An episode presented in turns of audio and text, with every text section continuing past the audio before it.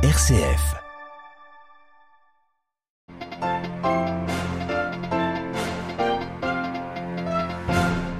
Après une matinée de confusion, c'est bien un coup d'État qui a été mené par l'armée aujourd'hui au Soudan. Le gouvernement de transition a été dissous, le Premier ministre et les autres civils emprisonnés. Mais le général Al-Burhan, nouveau maître du pays, jure vouloir redonner le pouvoir aux civils. Témoignage dans ce journal de sœur Gloria Cecilia Narvaez, retenue en otage au Mali pendant 4 ans et 8 mois par des djihadistes. Elle évoquera pour nous ses relations avec ses ravisseurs faites de respect et de mépris. L'armée dans les rues équatoriennes pour lutter contre le trafic de drogue. La décision du président Lasso est perçue par certains observateurs nationaux comme un moyen de dissuader toute contestation alors que la situation sociale du pays se détériore. Nous en parlons dans notre dossier à suivre à la fin de ce journal. Radio Vatican, le journal, Xavier Sartre. Bonsoir. C'est donc bien un coup d'État qui a eu lieu ce matin au Soudan. L'armée a repris le contrôle total du pouvoir, limogeant et emprisonnant les membres civils des autorités de transition qui avaient été mises en place après le départ contraint d'Omar el-Béchir en avril 2019. Le général Abdel Fattah al-Burhan, le principal militaire du pays, a pris la parole pour expliquer son geste. Nous sommes parvenus à contacter notre correspondant à Khartoum, Elliot Brachet. Le général Abdel Fattah al-Burhan a déclaré l'état d'urgence et la dissolution des instances de transition. Un gouvernement sera formé avec des personnes compétentes, selon ses propres mots. En bref, les généraux reprennent le contrôle jusqu'à ce que des élections soient tenues, selon le chef des armées. En attendant, depuis ce matin, les communications sont coupées à Khartoum. Le Premier ministre Abdallah Hamdok a été arrêté et détenu dans un lieu inconnu. L'armée a également arrêté le ministre de l'Information, des Télécommunications, ainsi que la plupart des civils au sein des autorités de transition. La radio et la télévision d'État sont également sous leur contrôle. Actuellement, il y a des milliers de personnes qui descendent dans les rues contre le coup d'État en cours. Ils auraient encerclé le QG de l'armée et prennent la direction du palais présidentiel. Mais selon plusieurs sources, des soldats auraient tiré directement sur la foule. On entend d'ailleurs régulièrement des tirs à balles réelles et les sirènes des ambulances. Partout ailleurs, des panaches de fumée et des barricades dressées par les manifestants. Aujourd'hui, il est clair que les militaires n'ont pas écouté les centaines de milliers de personnes qui défilaient la semaine dernière dans tout le pays pour réclamer un gouvernement 100% civil. Les généraux sont en train de réaliser un coup de force, mais pour le moment, la rue ne se laisse pas faire. Elliot Brachet, notre correspondant à Khartoum, jouait en début d'après-midi et on vient d'apprendre il y a quelques minutes que deux manifestants avaient été tués et 80 autres blessés cet après-midi par l'armée. Les réactions internationales ont été nombreuses depuis ce matin, parmi elles celle du secrétaire général de l'ONU qui les résume toutes. Antonio Guterres condamne ce coup d'État et réclame la libération du Premier ministre de transition. Voilà ce qu'on pouvait dire ce soir sur la situation au Soudan. En Ouganda, revendication par l'organisation de l'État islamique et sa branche en Afrique centrale de l'explosion qui a fait un mort et plusieurs blessés samedi soir dans un restaurant de la capitale, Kampala. La police avait au début minimisé toute connexion internationale, affirmant que la bombe était un engin explosif sommaire. Migrer ou mourir de faim, c'est l'alternative qui se présentera aux Afghans cet hiver si rien n'est fait pour leur venir en aide. L'ONU et ses agences, la FAO et le PAM, le Programme alimentaire mondial, font un constat alarmant de la situation de la population afghane plus de la moitié des habitants seront victimes d'insécurité alimentaire aiguë, soit près de 23 millions de personnes.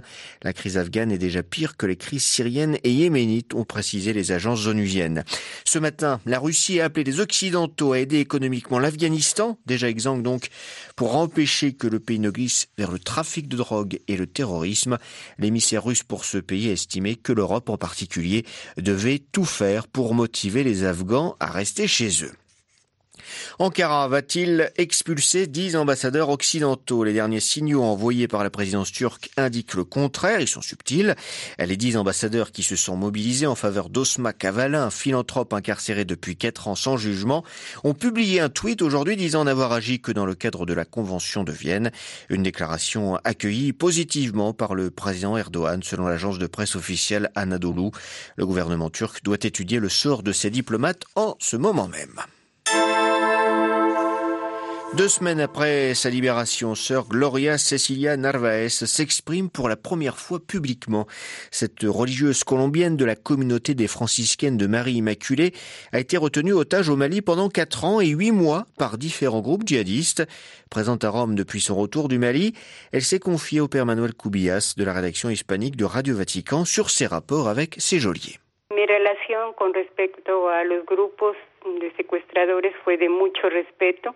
Mes relations avec les groupes de ravisseurs furent empreintes de respect, de prière pour chacun d'eux, mais aussi d'obéissance quand je voyais que je pouvais obéir aux choses qui me paraissaient justes. À chaque fois, je respectais leurs moments de prière et ça a permis d'avoir de bonnes relations humaines avec eux.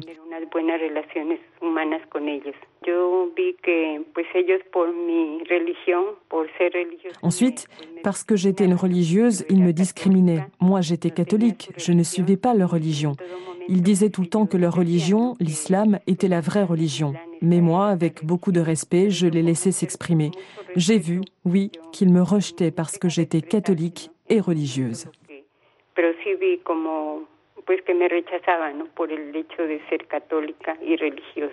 Sœur Gloria Cecilia Narvaez, vous pouvez retrouver l'intégralité de son entretien sur notre site internet. Au Vatican, audience ce matin du pape au président de la République fédérale d'Allemagne, Frank-Walter Sennmayer, qui a ensuite rencontré le secrétaire d'État du Saint-Siège et le secrétaire pour les relations avec les États. Au cours de ces entretiens qualifiés de cordiaux, les récents développements politiques internes du pays ont été discutés ainsi que les questions d'intérêt mutuel, notamment la question des migrations et certaines situations de conflit international, sans oublier l'importance des efforts multilatéraux pour trouver une solution, c'est ce qu'indique un communiqué de la salle de presse du Saint-Siège.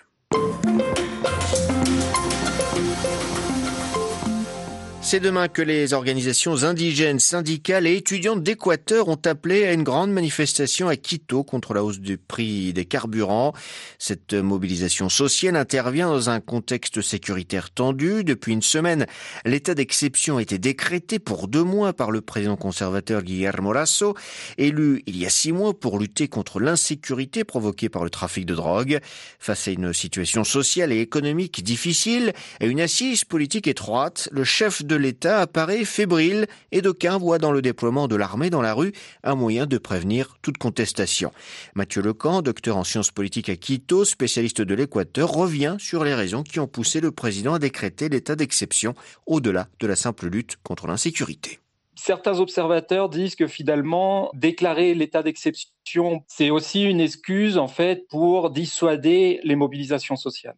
Non, le gouvernement Lasso a est au pouvoir depuis euh, mi-mai. Et malgré le fait d'avoir réalisé une campagne de vaccination qui a été un, succès, hein, il y a eu des réformes, et notamment euh, l'augmentation du prix de l'essence, des promesses non, tenues, des promesses immédiates non tenues, une réforme du, Code du travail qui, euh, est très régressif au niveau des, droits, du travail, font que finalement, euh, il y a beaucoup de mobilisation de différents secteurs et il y a une certaine peur au sein de l'élite politique et au sein de la droite politique de revivre les mobilisations d'octobre 2019, qui ont été de très fortes mobilisations du, du mouvement indigène et, et des secteurs de, des classes populaires et des classes moyennes euh, de Quito. Donc l'état d'exception aussi, c'est une manière de dissuader les organisations sociales de, et les syndicats de se mobiliser. Non? Comment expliquer que le président Lasso, euh, qui a été élu il y a à peine six mois, soit aussi fébrile? Le président Lasso arrive au pouvoir plus par le fait que la révolution citoyenne de l'ancien président Rafael Correa a perdu énormément de voix entre le deuxième tour de 2017 et le deuxième tour de 2021. Et ces élections pour euh, le candidat Lasso, à ce moment-là, ont été les pires élections depuis qu'il se présente depuis 2013. Euh, que ce soit au premier tour ou au second tour. Il a même perdu 200 000 voix par rapport au second tour de 2017 où il avait perdu. C'est un président qui est arrivé assez fragile, qui a dû s'adapter et changer son programme entre le premier et le second tour en intégrant des revendications de secteurs qui ne sont pas des secteurs qui normalement euh, votent pour l'assaut. Et le président Lasso est une personne très conservatrice et il a fait quand même des promesses à certaines organisations féministes, euh, des promesses aux organisations euh, environnementales, bon, etc. Et après, le problème, c'est qu'il juste avant d'entrer au pouvoir, il y a eu une rupture avec son principal allié, avec le, parti euh, social-chrétien de Jaime Nebot, pour faire une alliance à l'Assemblée nationale avec le mouvement indigène Pachakutik et la Izquierda Democrática, la gauche démocratique, qui, qui finalement est une alliance droite-gauche et centre-gauche qui est assez contre nature. Mathieu Lecan, chercheur à Quito, était ce soir l'invité de Radio Vatican.